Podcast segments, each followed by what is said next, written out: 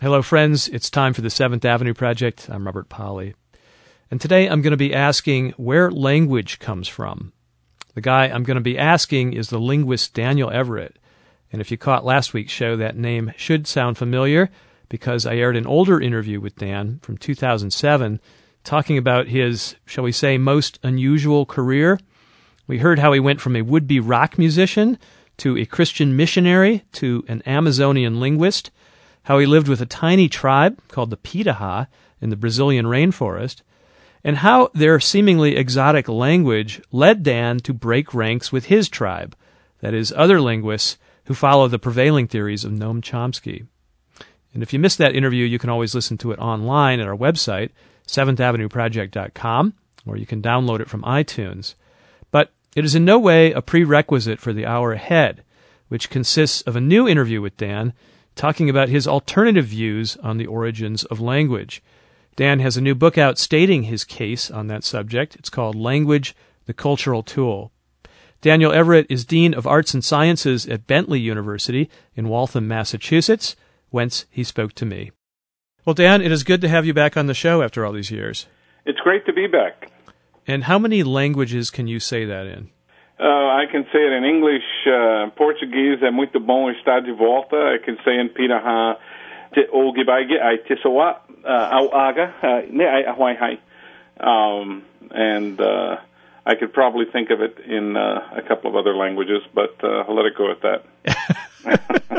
I wouldn't normally ask a, a, linguist how many languages they speak because uh, I know that's one of those stupid questions that some some linguists get sick of, especially those who are theoreticians and um, and who aren't field linguists. But you're you're the real thing, a, a, field linguist who has mastered a number of languages, including not just Piraha, which we just heard, but some other Amazonian languages as well, right? Yeah, I mean Piraha is the only one I speak really fluently, but I, I've lived and, and done field research on quite a few other languages, probably close to twenty, and. Um, I, I spent uh, quite a bit of time with the Banawa people, several months, and uh, I, I was able to get by with simple uh, Banawa when when I was there at the end of the time in the village, um, and have many good friends among uh, many different indigenous groups of Brazil: the Wari, the Banawa, the Paumari, the Piraha, the Tenharim, many others.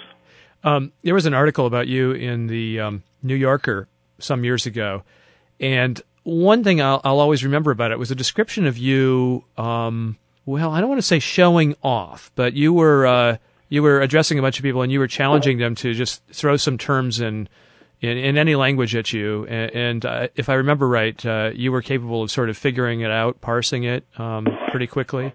Yeah, I learned this uh, from uh, my first linguistics professor, uh, Kenneth Pike, who was at the University of Michigan, and uh, then with SIL. And um, it's called a monolingual demonstration, where I, I stand at the front with a few props like objects from nature, rocks, sticks, leaves, water, that sort of thing. And they bring in somebody who speaks a language I've never heard before. I switch to Piraha because I'm pretty sure this person also won't understand Piraha. and uh, we go from there. And at the end of about half an hour of, of showing them objects and writing down what they say, I stop and thank them and, and start talking to the audience about what I've learned about the language in those 30 minutes. And in fact, in the Linguistic Society of America Summer Institute, one year from now in Michigan, I've been invited to do that for all the linguists. Um, and by the way, you mentioned SIL, which is the the Summer Institute of Linguistics is what it used to be called. It's a group that um, I was with for 25 years during my time as a missionary, and they do linguistics uh, with the aim of translating the Bible into uh, all the languages of the world. Mm-hmm, mm-hmm. And uh, my listeners who have heard my previous interview with you will know a little bit more about your career as a missionary. Um, so we're talking about you know being a field linguist, a guy who goes out and actually uh, encounters foreign tongues and and learns about them. But your latest book gets into theory, and in particular, it challenges a widespread idea that's very popular in linguistics and beyond. Uh, that goes sometimes under the name of nativism, and by that we don't mean a political dislike of immigrants. We mean something right. totally different. Yeah, that's right. This new book, Language the Cultural Tool, actually grows out of all my years of tribal work, and it's it, it's illustrated throughout with examples from from my work in the Amazon and then from other languages. The first part, I examine the evidence for the idea that language is innate or that there's a language instinct. And this is what we mean by nativism.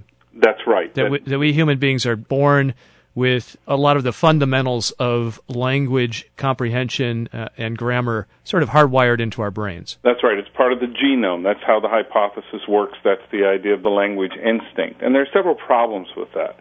Uh, but one of the most uh, uh, obvious problems is that the languages of the world differ a great deal more than we might otherwise expect. There was a paper published in Brain and Cognitive Sciences some years ago. The title of that paper was The Myth of Language Universals.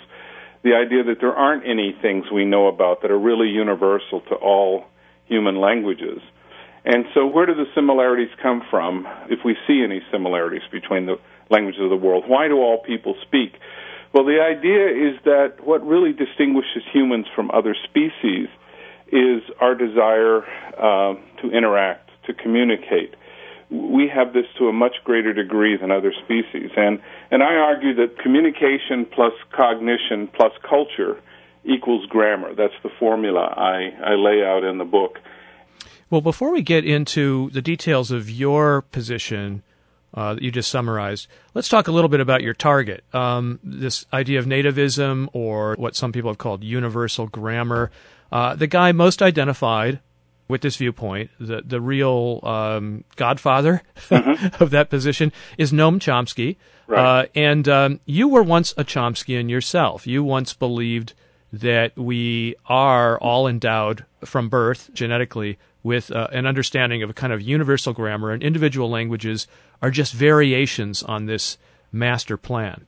Yeah, that's a very good summary of what the idea is. And in fact, in uh, probably the first 20 years of my career as a linguist, I took my objective as a field researcher to be to search for the unfolding of this universal grammar in, in many other cultures. And so the idea is to find um, things that we didn't maybe anticipate and yet take it back to show how these came out of a, of a single universal grammar.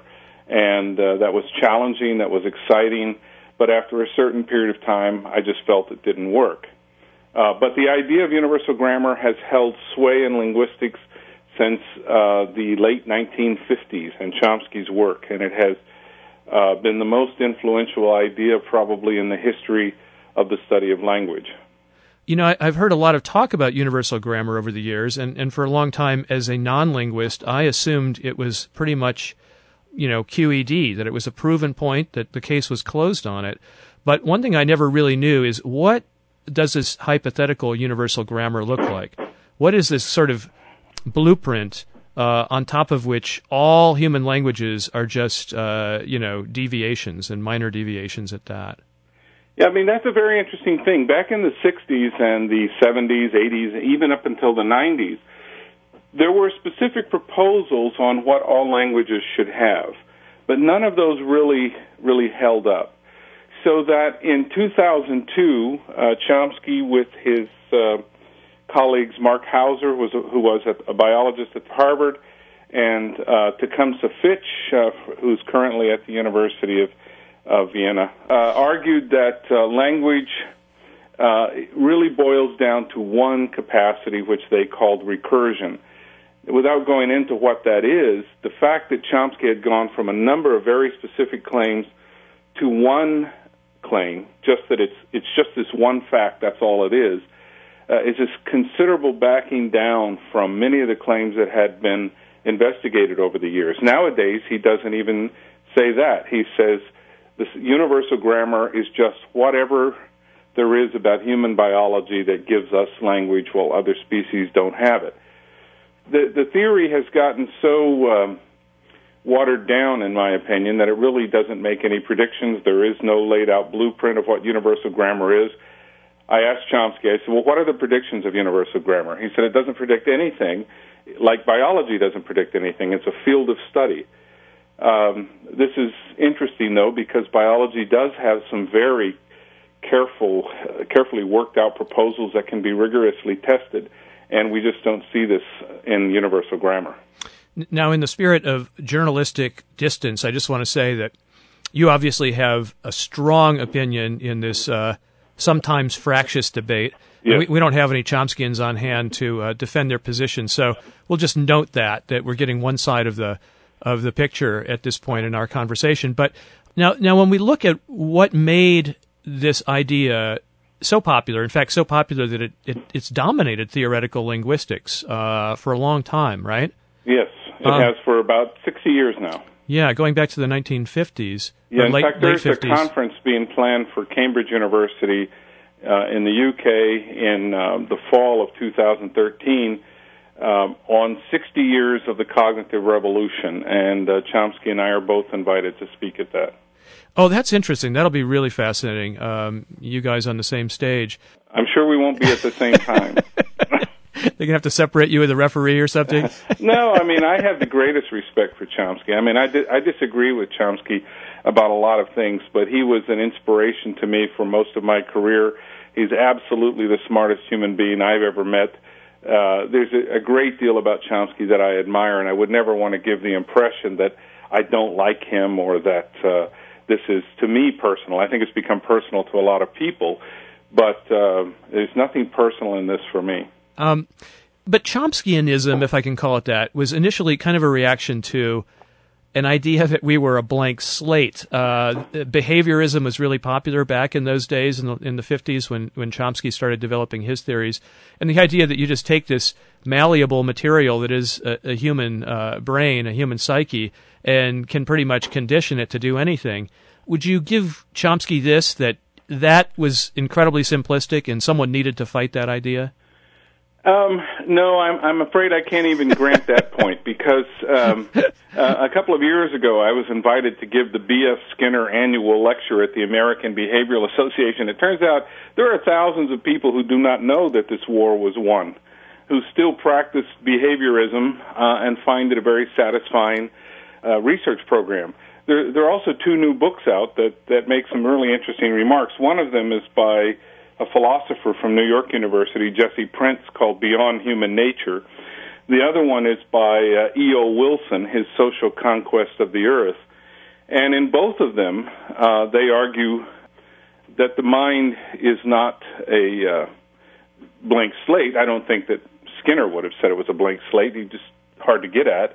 But that um, it's not as well furnished as as others might lead us to believe. E.O. Wilson says that when Chomsky's work first came out, uh, he was overwhelmed by its power and was a keen fan. But over the years, as he's seen, and this is a this is at the beginning, the introduction to the book, as he's seen the lack of predictions and the directions the research has taken, he he believes that maybe B.F. Skinner uh, actually comes out the winner in that argument.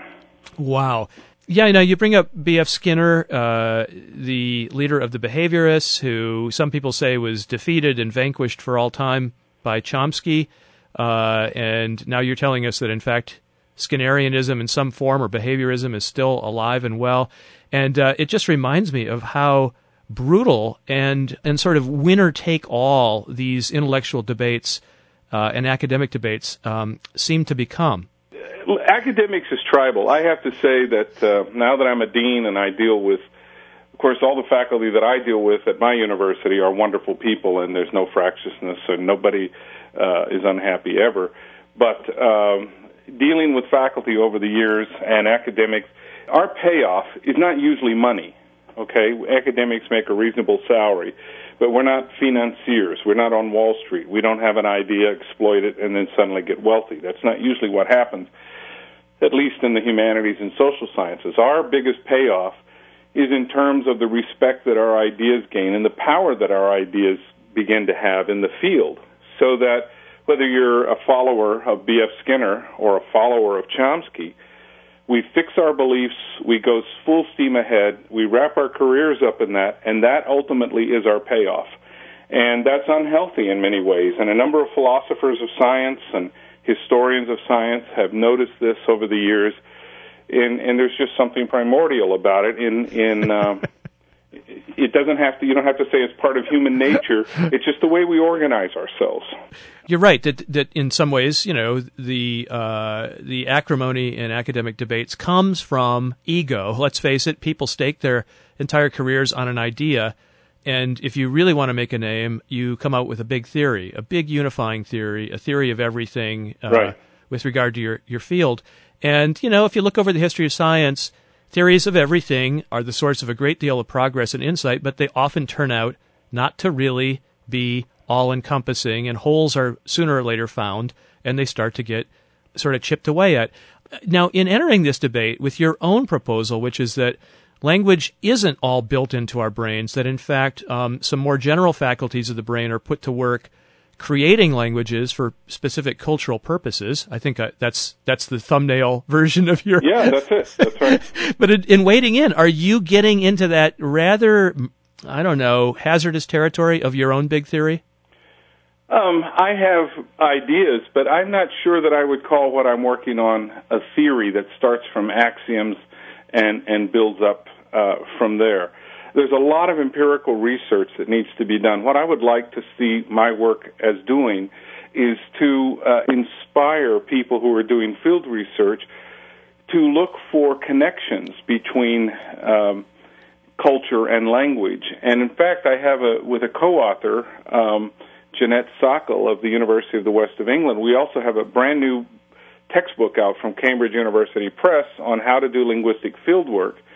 And, and we talk about how to do this kind of research in there. And it's our hope that people will, when they have a few minutes away, you know, break in the field from doing Chomskyan work, they can uh, they can look at the connections between language and culture. Uh, a lot of psychologists are looking at this th- these days, and a number of anthropologists. That's you know, as I reflect on the field, Edward Sapir, um, my my idol, if I have one in linguistics, who, who died in 1939, so I never met him, but who influenced uh, American linguistics more than anyone else, probably except Chomsky. Uh, argued that linguistics departments really were counterproductive. That you shouldn't have linguistics departments. You should have linguists in other departments, in language departments, in anthropology departments. Um, but he really saw linguistics as part of anthropology, and his fear of linguistics departments was that the subject matter would become too reified, so that people would see linguistics apart from culture. And that was what he was concerned about, and I think his concerns were valid. Mm. Well, you start your book with a couple of epigraphs, one from the anthropologist Claude Levi Strauss. Yes. Uh, that says, instead of notions borrowed from books and immediately changed into philosophical concepts, I was confronted with the lived experience of native societies. By the commitment of the observer, my mind escaped from the claustrophobic steam bath to which it had been confined by the practice of philosophical reflection. Led to the open air, it felt refreshed by the new breath. Like a city dweller released in the mountains, I became intoxicated while my dazzled eyes examined the richness and variety of the scene. So there's a little I'm going to call that a little myth and uh, something that Claude Levi Strauss would have been very familiar with. right, right. a little myth about letting go of, of, of theory and just looking at, uh, you know, empirically at the world. But, you know, there, you've obviously read some philosophy of science, so you know there are people who say you really can't do that. It, we're always guided by some, you know, sort of organizing ideas, whether they be Chomskyan or anti-Chomskyan or. Absolutely. Yeah. So, you know, when you let go of Chomskyanism, you wouldn't make the claim that you were just being guided by the pure, unadulterated facts. I mean, some new ideas had entered your brain, yeah? Yeah, no kidding. I'm a very opinionated person, so I have. Uh, there's never been a time when I've just been out there and said, "Let me sit here and meditate, and nature will dictate its terms to me." Um, uh, yeah, I clearly I have theories that I work with and ideas that I work with. The point of the Levi Strauss uh, quote, and if I could write like Levi Strauss, I'd have a much bigger house. Uh, the, the, the point of that quote is simply that it's a shock to your system. When you leave your nice wood paneled office in Cambridge, Massachusetts, or uh, uh, Los Angeles, California, or Cambridge, England, and you take off uh, to the field, it's a shock to your system. It wakes you up. It slaps you in the face. It lets you know that the world might not be quite the way you thought it was, or it's a lot more complicated than you thought it was. That doesn't mean that you go there with no ideas but it means you're probably going to get a lot of new ideas, and you're going to see the poverty of some of the ideas that you felt so strongly about. And and that's why field research is so important. Um, you know, people who do field research um, always have their own opinions about how language works, but we are all united by the reality of the field experience, the um, the difficulties, the bugs, the loneliness, the grasping for something because you've been there six months on a federal grant and you can't figure out anything you've learned. Is it worth your time? Margaret Mead wrote some great letters to Franz Boas when she was in Western Samoa uh, studying adolescent sexuality about she wasn't sure if she was finding anything of any significance whatsoever. Uh, of course, she changed the world through her research in some ways. Um, but it's a common uh, experience of field researchers, and Levi Strauss uh, caught that experience really well. I have to say, in, in honesty and advertising, that Levi Strauss really only had about three weeks of field experience. I know he's known primarily for a very, very high-minded, you know, theory uh, or, or, theories. No, no, he had very actually very little field research. And so did Franz Boas, the father of American anthropology. He also had very little field research. I mean, compared, to, you know, to people today, I. Uh, uh, uh, back when I was doing research, when I started my research on the Amazon, I was the only uh, American-based scholar who was regularly doing research in the Amazon. And uh, today there are a lot of them, and and the standards are getting higher. My son's a better linguist than I am, and I know a lot of the new generation who who go to the field equipped with much better training than I had. Uh, and they all have ideas, but nevertheless, it's a slap in the face, and they go through this humbling uh, learning experience that is just an inseparable part of the field experience. Mm-hmm. Well, when you, uh, in your case, when you were plunked down among the Piraha in in the center of the Amazon, um, first as a missionary, but you know, gradually became a, a linguist, you were reduced to almost childlike helplessness. Yeah. That's absolutely right. I couldn't ask anybody about anything, and not only that, I didn't know anything about anything that was relevant you can you can go with your mind full of Bertrand Russell and Noam Chomsky to the jungle, but when night comes, it's pretty good if you know how to make a fire and hang a hammock and and make sure there are no snakes around. And what do you do if you find a snake? So there's a lot of stuff that happens in the jungle that that teaches you that the study of our fellow human beings takes all of us, not just our minds. It takes our bodies, our minds, our dispositions, and, and in my case, also my family. Hmm. By the way, you mentioned Bertrand Russell. He is the uh, the guy who wrote the other epigraph that opens this book. I might as well read that too. Yeah. If a man is offered a fact which goes against his instincts, he will scrutinize it closely, and unless the evidence is overwhelming, he will refuse to believe it. If, on the other hand, he is offered something which affords a reason for acting in accordance to his instincts, he will accept it even on the slightest evidence. The origin of myths is explained in this way. Okay, so yeah. Love that quote.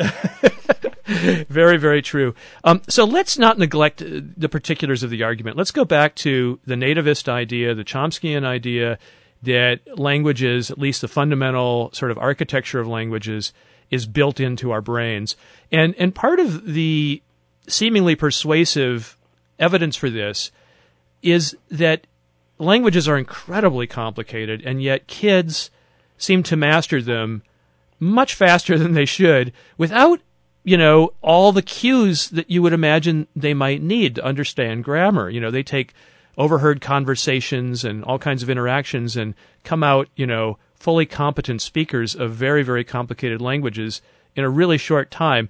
And, and the fact that there just doesn't seem to be enough stimulus to have completely guided them is called the poverty of stimulus argument. Right, or as uh, psycholinguist Dan Slobin of the University of California, Berkeley, has called it the poverty of imagination. um, so, so that there are some myths right there. There is the myth that children learn language incredibly quickly. Well, what does quickly mean? It takes them years to learn it, right? Yeah. You know, if a child was was born and and a couple of months later was speaking fluent English, that that might be some absolute sign of quickness. But when does when does somebody stop learning a language? Uh, never. Children learn uh, languages quickly, but uh, they learn a lot of stuff quickly at that age. Jean Piaget said that one thing that distinguishes what children have to do when they learn their language, their first language, and what adults do when they learn a second language is that children are forming their very identity. That language becomes their identity because it's the first one they've learned. It's the community that they they're learning in. Whereas when we learn a second language, um, our identity is not so caught up in that. Mm-hmm. Um, although I do know people who've learned second languages who are probably indistinguishable from native speakers. So first of all, nobody says what it means for a child to learn quickly. Um, and then the idea that they don't have enough evidence, the poverty of stimulus, Plato's problem, which I have a chapter in the book called "Does Plato Have a Problem?" and and the conclusion is no. Chomsky calls the poverty stimulus argument Plato's problem because Plato, uh, in promoting uh, Socrates' ideas, argued that we never really learn anything. We simply remember what we already learned, and uh, that all ideas are not innate in us, but they, they exist in heaven. But the, what came to be known as a priori knowledge, right? That there, right. There are some categories of knowledge that seem to be innate, and and that was you know picked up on by a lot of Western philosophers, including Kant. Yes, and so have have these people been shown to be absolutely wrong? No, but I would say that there is a growing number of people, and at least equal in numbers to the people who believe in a priori knowledge, that it's not quite that clear after all that uh, uh, we have to go through these things case by case and look at them and see, uh, and and a lot of them just don't stand up to uh, rigorous evaluation. And I and I talk about these in the book. But here's a prediction that nativism makes that it never wants to admit that it makes. So, uh, so what are the predictions? Well, the predictions are actually hard to find, but if language is on the genes, is is part of our genome, then we know this. We know that human cultures uh, can select random mutations in the genes to make certain individuals more fit for a particular culture than they otherwise would have been. This is called dual inheritance theory. So, um, in the last 7,500 years in human history, uh, a gene has been manipulated by culture for certain populations to be able to uh, digest milk after infancy. This is when sort of dairy animals were domesticated. We had to develop the ability to handle lactose. That's right. So it's called lactase persistence, which is the lactase being the enzyme that breaks down lactose, so, right. so that persists beyond infancy. Right. Uh, we see also, for example, in certain Tibetan populations, uh, genetic modifications over the last 3,000 years that enable them to process oxygen more efficiently uh, at high altitudes, mm-hmm. which obviously is helpful to their their chosen environment. So we have plenty of evidence that cultures they don't cause the genes to mutate. Genes are mutating all the time, but cultures sure. exert a s- selective force, a selectional force upon certain genes that enable people to fit the lifestyle of particular cultures. So, so take uh, something that's been around in human in human beings probably throughout their history, dyslexia dyslexia is not a problem if you're a Cro-Magnon, um, you know, drawing uh, paintings in the caves. But it becomes difficult if you're trying to make a life a success in a very literate culture. Uh, it, it imposes a handicap on you that it would not have been for your ancestors. It's possible that uh, that could be bred out of society. Not that that's actually happening. No one, uh, as far as I can tell, literacy and reproductive success have no correlation whatsoever. Yes, that's right. Uh, uh, human males being what they are, there's very little correlation between anything and reproduction. Uh, so, uh, so yeah, I'm just bringing this up as an example.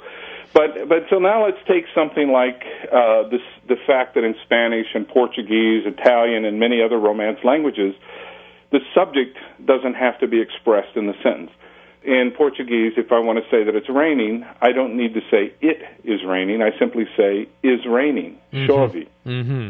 And this characteristic of Romance languages goes back to Indo-European, so we know that it's at least 6,000 years old, probably older than that.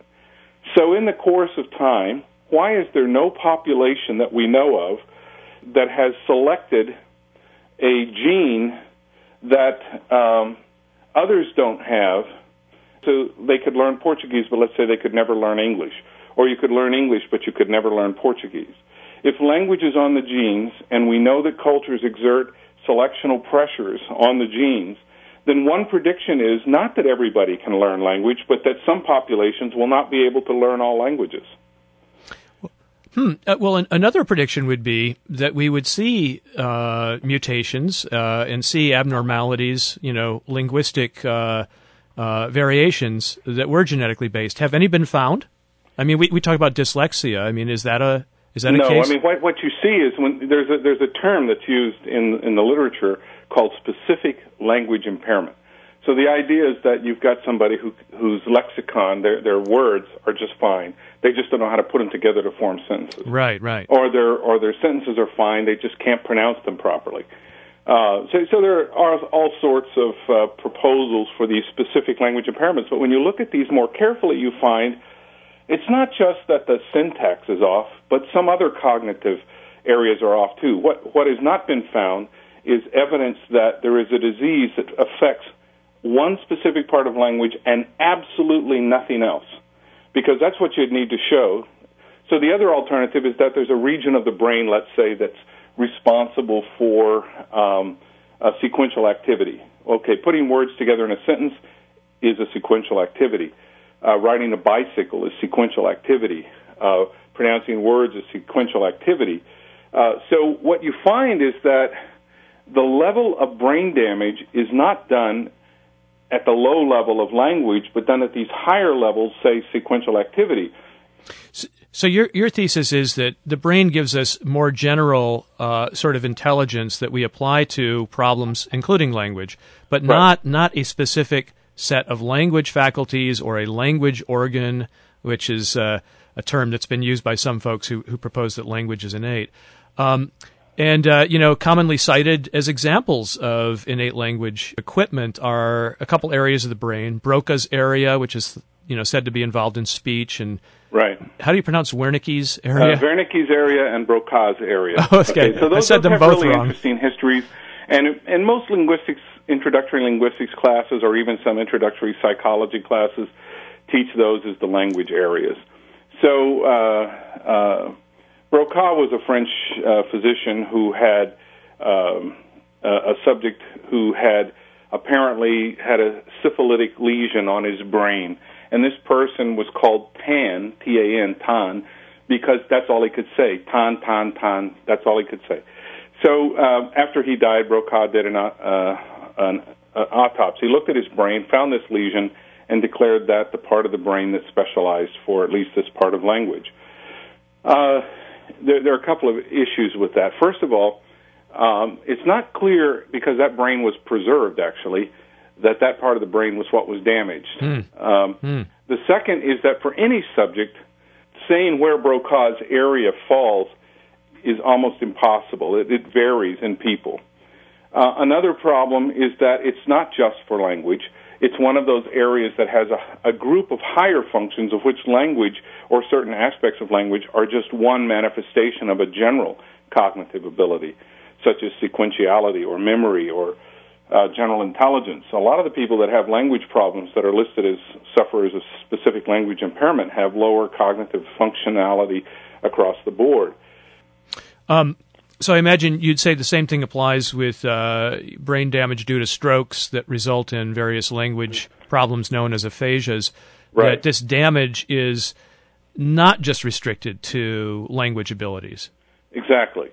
So if you find specific parts of the brain that are implicated in specific language behaviors, that's fine, but you can't say that that's dedicated to that linguistic behavior if is the case, and it is the case in all the uh, reports that we have, that that part of the brain is also used for other things, and that there's this, there's a more general relationship between all of these things.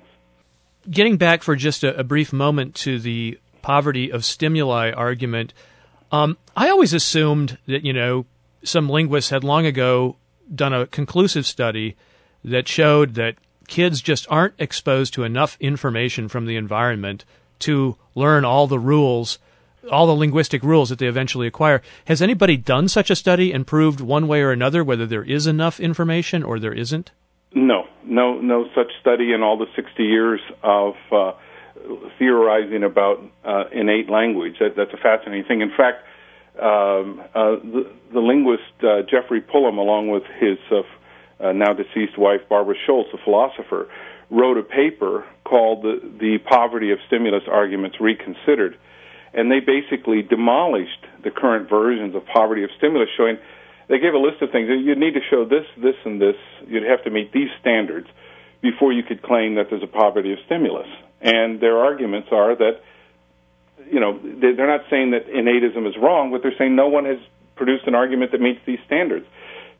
By the way, you mentioned Jeff Pullum, who's been on this radio show and was uh, for many years uh, a linguistics professor at UC Santa Cruz. I'm sure people in our listening audience will know Jeff well. He's at the University of Edinburgh now, yes?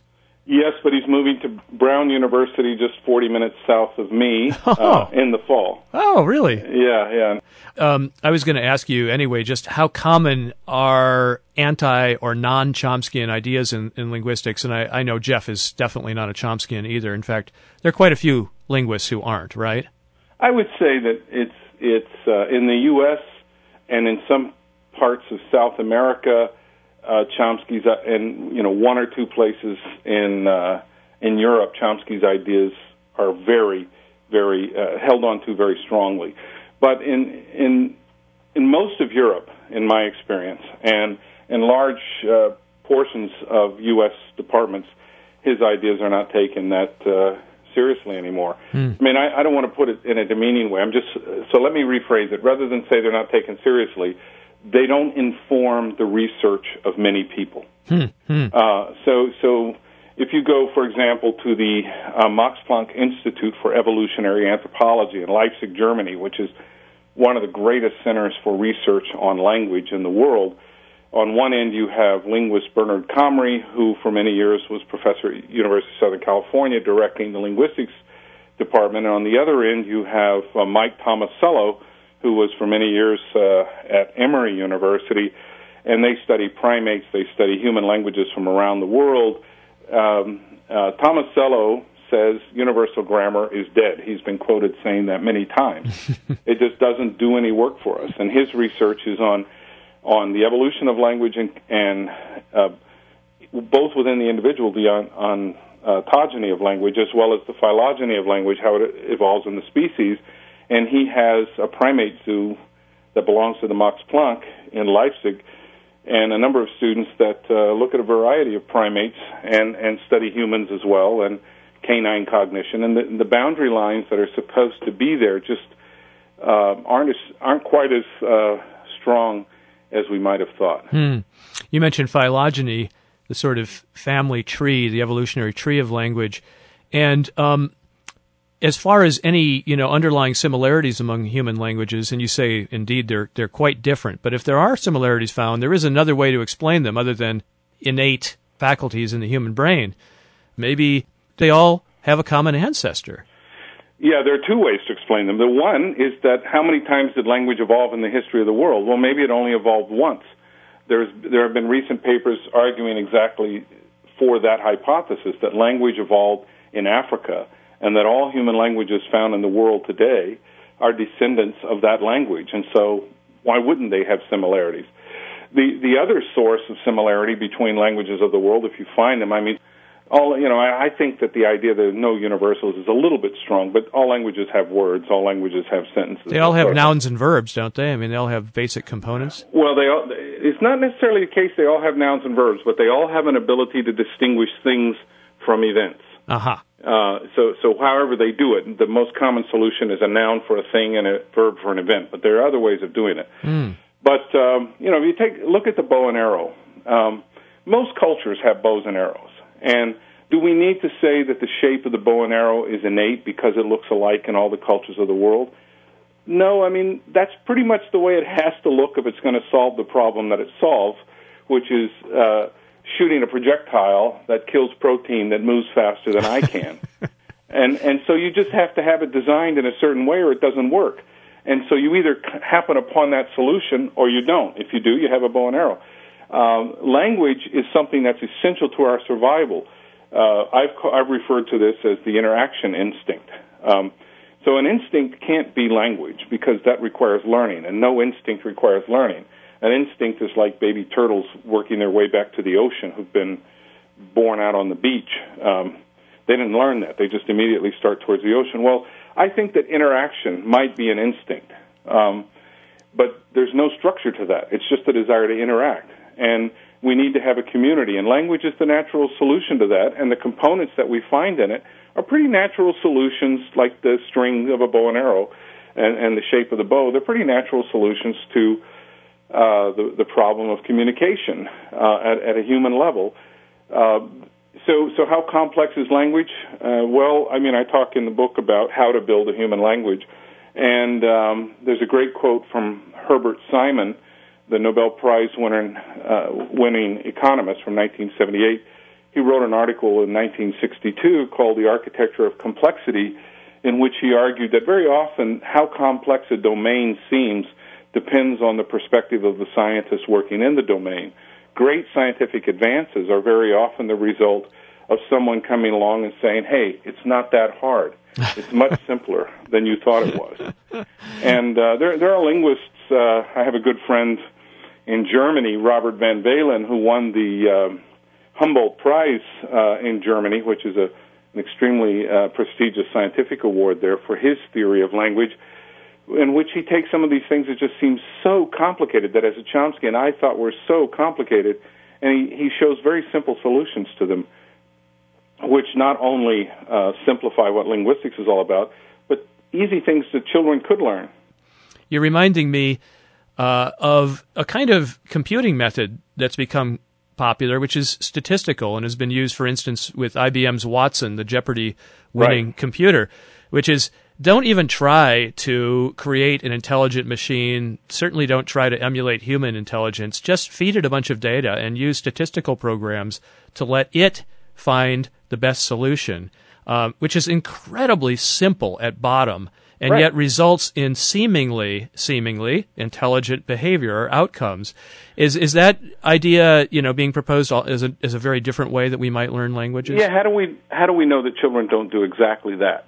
Here's an interesting thing. Some psychologists are, are trained in the classical sense, but a lot of linguists of a particular generation, especially the linguists of Chomsky's generation, not the new linguists that are being trained today in most departments, but still most Chomskyan linguists lack the basic mathematical skills of social science. It is changing. It's a, it's a very healthy trend.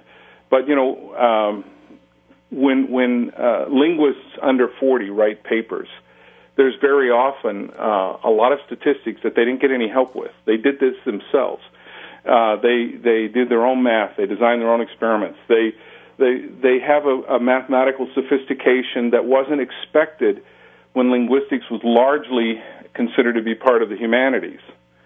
Uh, I think that's one of the problems of moving linguistics out of the social sciences, out of anthropology, and into the humanities, mm-hmm. is that a certain skill set was lost among linguists, so that their research um, is is largely uh, the, the research of program of philosophy. You you make a proposal and you think about it and you get some data and think, well, if I'm right, this must be this must be right. But there's a a new paper that uh, Ted Gibson and Evelina Fedorenko from MIT have published, which has um, caused quite a stir in linguistics about the importance of quantitative methods in straight old linguistic studies. And they argue that if linguists don't get better quantitative training and use more quantitative methods, they really are, are behind the development of science as a whole, and they produce hypotheses that are going to generate much more feeble and harder to test results. And, and that's, that's part of the reason that linguists haven't considered these other possibilities, statistical possibilities, is just the culture of linguistics. Now, psychologists have never had that problem, and there are psychologists that do follow, you know, Chomsky's ideas and think Chomsky's got it right. And of course, they do have that kind of that level of sophistication. But there are a number of others who do think that statistics not only can replicate human behavior, but might themselves be the basis of human learning and intelligence um, intelligence. Which would be kind of shocking to those of us who like to see human intelligence in an almost mystical light, a Promethean light, you know, right, as, as right. this gift that was bestowed on us, as opposed to the operation of a statistical process. God, how demoralizing that would be. Exactly. I mean, we want to think of ourselves as having great insight. I'm actually working on a on a new book uh, called "The Dark Matter of the Mind," and uh, in there I talk about the background information that society provides that we can never state.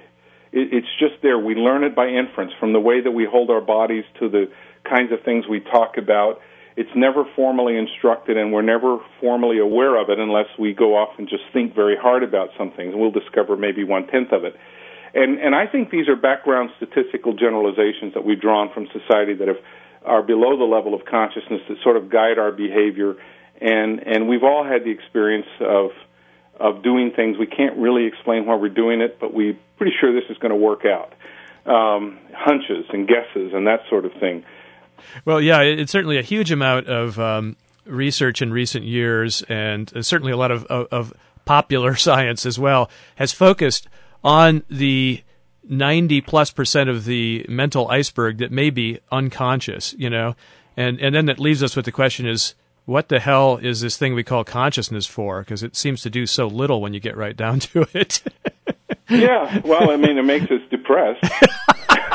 That's one thing. I mean, I, I would, uh, you know, I think consciousness is, um, you know, it's not always uh, what it's cracked up cracked up to be. Incidentally, Ted Gibson, who you spoke of a moment ago, is a former grad student of yours um, in linguistics, but also a cognitive scientist uh, at MIT. And so he's advocating for this sort of hard science approach to uh, a lot right. of linguistic problems. Well, Ted learned very little from me. he, Ted, Ted did his uh, master's degree in at Cambridge University in computer science and went to do a PhD in computational linguistics at Carnegie Mellon University about a year before I was hired at Pittsburgh. And then I became his advisor on all things linguistics and was officially uh, co-chair of his thesis committee. But uh, my my joy with working with Ted was that every week when we met, I learned stuff. I don't know how much he learned, but I learned a great deal working with him.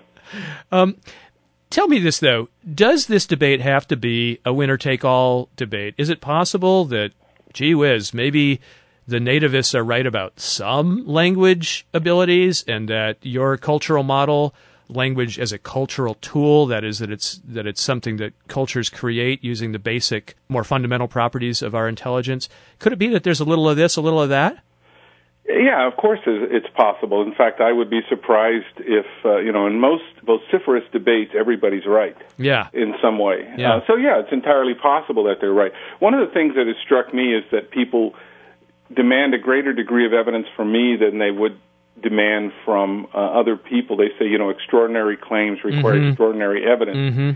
I don't see my claims as that extraordinary. What I find extraordinary is the idea that every human is born with a language that grows out of their genome, uh, a grammar, uh, a core grammar. It keeps getting qualified. That's an extraordinary claim for which no extraordinary evidence has ever been provided. But uh, the idea that uh, that languages are shaped by cultures uh, that's not so extraordinary, actually, and there are plenty of examples, and I give a lot of those in the book. You know, I, when I gave a plenary lecture two years ago at the German Linguistic Society before about 800 linguists, and the guy who introduced me said, uh, Dan's work is really controversial in the U.S. Apparently, of course, we all take this for granted. so, uh. so it's um, it really depends on where you're coming from. I think that the problem has been that I have said that the evidence for universal grammar is is weak, and that Pirahã is is the reason, one of the reasons that it's weak. So if you say that, okay, I've talked about all these different components of universal grammar, but today I'm saying that only recursion, this ability to put one phrase inside of another, is what makes humans different from all other species, and what makes human language different from all other communication systems. If that's your only claim, then that looks to me to be falsified by Pirahã and, and also other languages. Um, now, that paper you're talking about, where the stake in the ground was pounded in by Chomsky, Hauser, and Fitch, and you know the, the declaration seemingly made that you know what really makes human languages unique is this ability called recursion. Uh, and I'm gonna I'm gonna butcher the definition of it, but you know it's basically an ability to make complex linguistic structures out of simpler components often, and this is just one way of doing it, by embedding, say, phrases inside of each other, uh, a la uh, you know, this is the malt that lay in the house that Jack built. If that's all you can do, that you haven't shown recursion. Recursion is taking that ability to embed and meaning there's no upper cutoff. Okay, so you can keep doing that with infinite variations. I mean, there are various definitions of recursion. I think it would be, you know, and I, I talk about this. Uh, you know, the, people define recursion. Mathematicians define recursion one way. Computer scientists use a slightly different definition. Linguists use different definitions it's a morass almost of, of different definitions. So every time you say this has been falsified, they say, well, I didn't actually mean that. This is what I meant. Right. Recursion is, is complicated. It's not that easy to define sometimes. But, but Chomsky, Hauser, and Fitch posited that it was essential. And then I think since then, am I right that they've backed off that claim? So that's not no longer at least their uh, well, they, be all and end all argument. For a couple of reasons. Because here's the claim the claim was that only humans had recursion and hu- recursion was the basis for all human languages. So that can be falsified in two ways. The first is to show that animals reason recursively. Then that would show it's not unique to humans. And the second is to show that a human language or some set of human languages don't require recursion because then it can't be the basis for human language. Both of those have been shown. So they have backed off. But that backing off leaves them with what? Really, basically nothing, because that was the only claim. So now Chomsky won't say that recursion is the narrow language faculty. He he he might say that a specific type of recursion, which he calls merge, is, but uh, that that really doesn't get us any farther. Or he will say universal grammar is just whatever is different about human biology that makes language possible. Uh, but that doesn't make much sense either because nobody researching, whether they believe in grammar as part of the genes or not would deny that humans speak better than dogs. so clearly there's something different about human biology. But uh, is it specific to language? And the answer there seems to be no.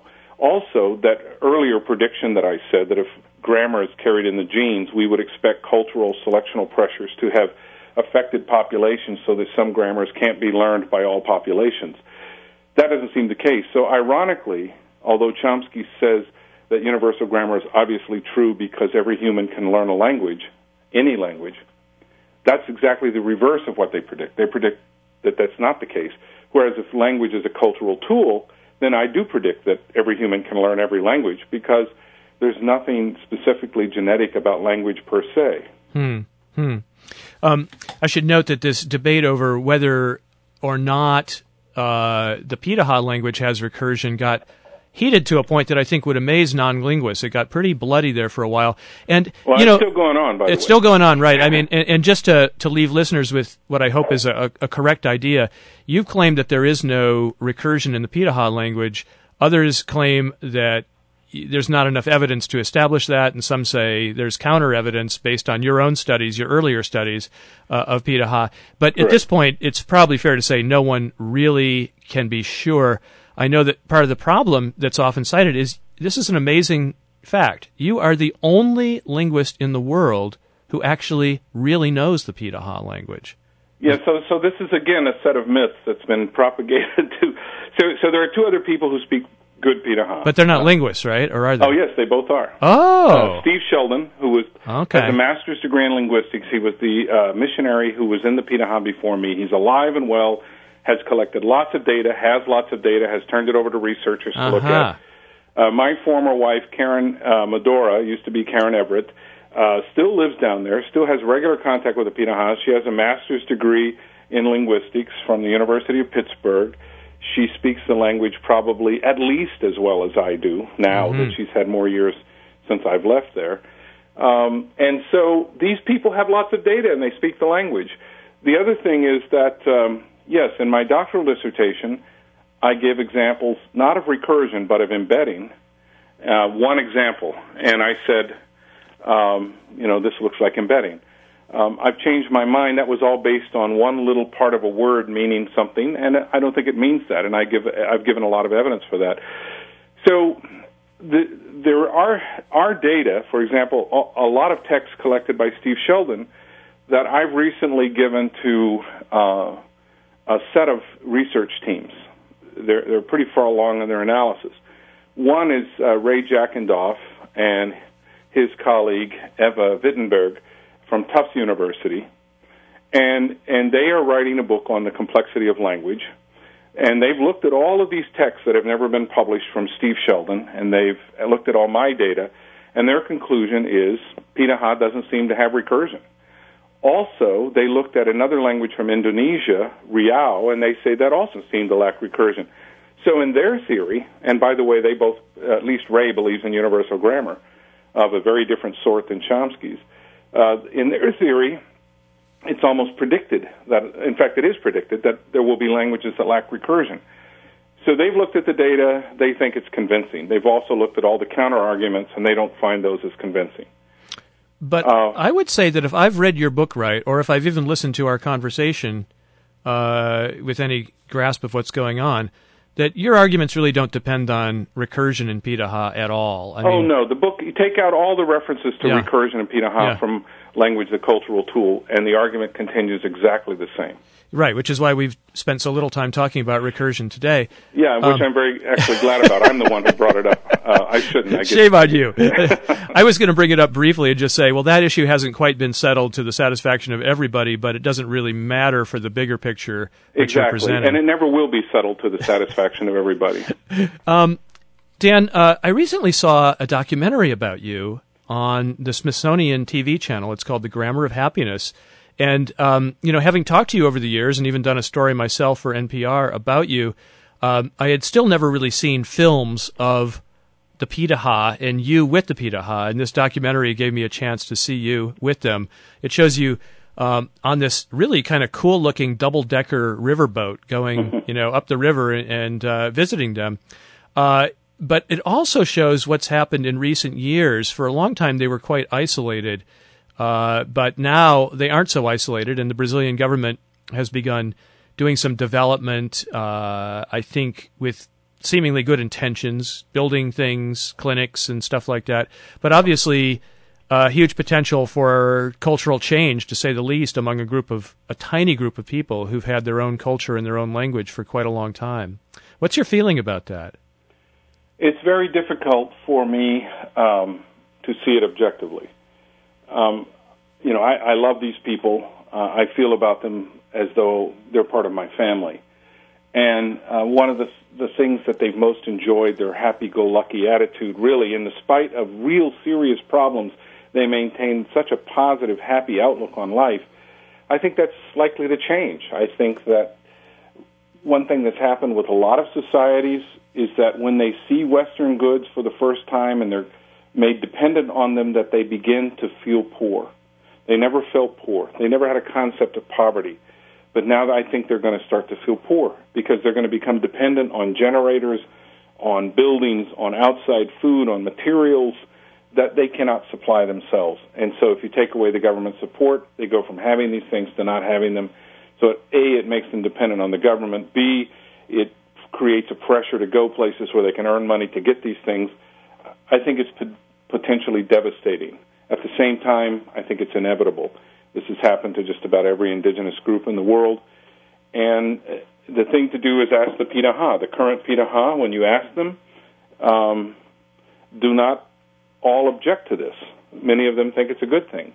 And that's really their decision. Um, they don't have the historical perspective that I do but I'm not them. It's not my responsibility or my right to choose for them. And so um, their lives are going to change, and, and all I really wish for them is that um, they stay happy. I, I mean, I really, uh, I'm very concerned about it, but I'm out of the picture. Mm. It's a tough one, isn't it? I mean, uh, I find myself believing a lot of the time that uh, advanced technology and uh, you know commercial civilization hasn't made us happier, but then I'm not going to be the one who gives up all my stuff and goes back to the bush. Uh, oh yeah, exactly. You know? I mean, people ask me, you know, aren't you Pirahã by now? And I said, no, I'm not. I would. I've lived in the jungle for an aggregate of eight years just with the Pirahã. I'd still rather have a five star hotel in Amsterdam. That is disarmingly honest of you, Dan. yeah, I mean, there's no question about it. I I um, I don't like bugs. I'm a terrible hunter. I'm a terrible fisherman, and the Pirahã they feel sorry for me, so they take care of me. But uh, and I love being with them. I, I enjoy my time there. But uh, when I've been there for say six months, I start really dreaming of a nice juicy steak in an air conditioned restaurant with a gin and tonic. Um, so uh, no, I'm not a Pirahã. Um, you told me once that you had never seen a, a grown Pirahã man miss with an arrow shot, but in that documentary that shows one of them missing a monkey, was that faked or did they really miss? oh well, you know they they might miss a monkey up in a tree that, that's something they almost never shoot with bows and arrows. Ah. Their bows and arrows they use primarily to fish. Aha. And so I've never seen a man miss while he was fishing. Uh, I've also, when they go hunt monkeys, they do kill monkeys with arrows, but it's really rare these days. They have a couple of shotguns, and that's the way they prefer to hunt the monkeys. And also, it was probably faked. Um, how many Pirahã are there left at this point? When I was there in 2009, which was the last time I was there, the government told me that the most recent census showed 750 Pirahã, which is a tremendous increase over what we had seen before. Um, so the population's growing. On the other hand, with all this um, contact with outsiders, I imagine the language itself might be somewhat endangered. I don't think the language is in danger right now. It's too important to them and and too much a part of their identity. But uh, you know, will Portuguese start to trickle in? Sure. Will yeah. people there start to learn Portuguese? Yes. Will some of the people who want more of the Western goods want to live someplace and, and speak Portuguese more? Probably. So it's not going to happen in this generation or the next generation, but the generation after that, it could. Well, Dan, it has been great talking to you. Uh, and um, could you say something in unadulterated Pirahã by way of closing?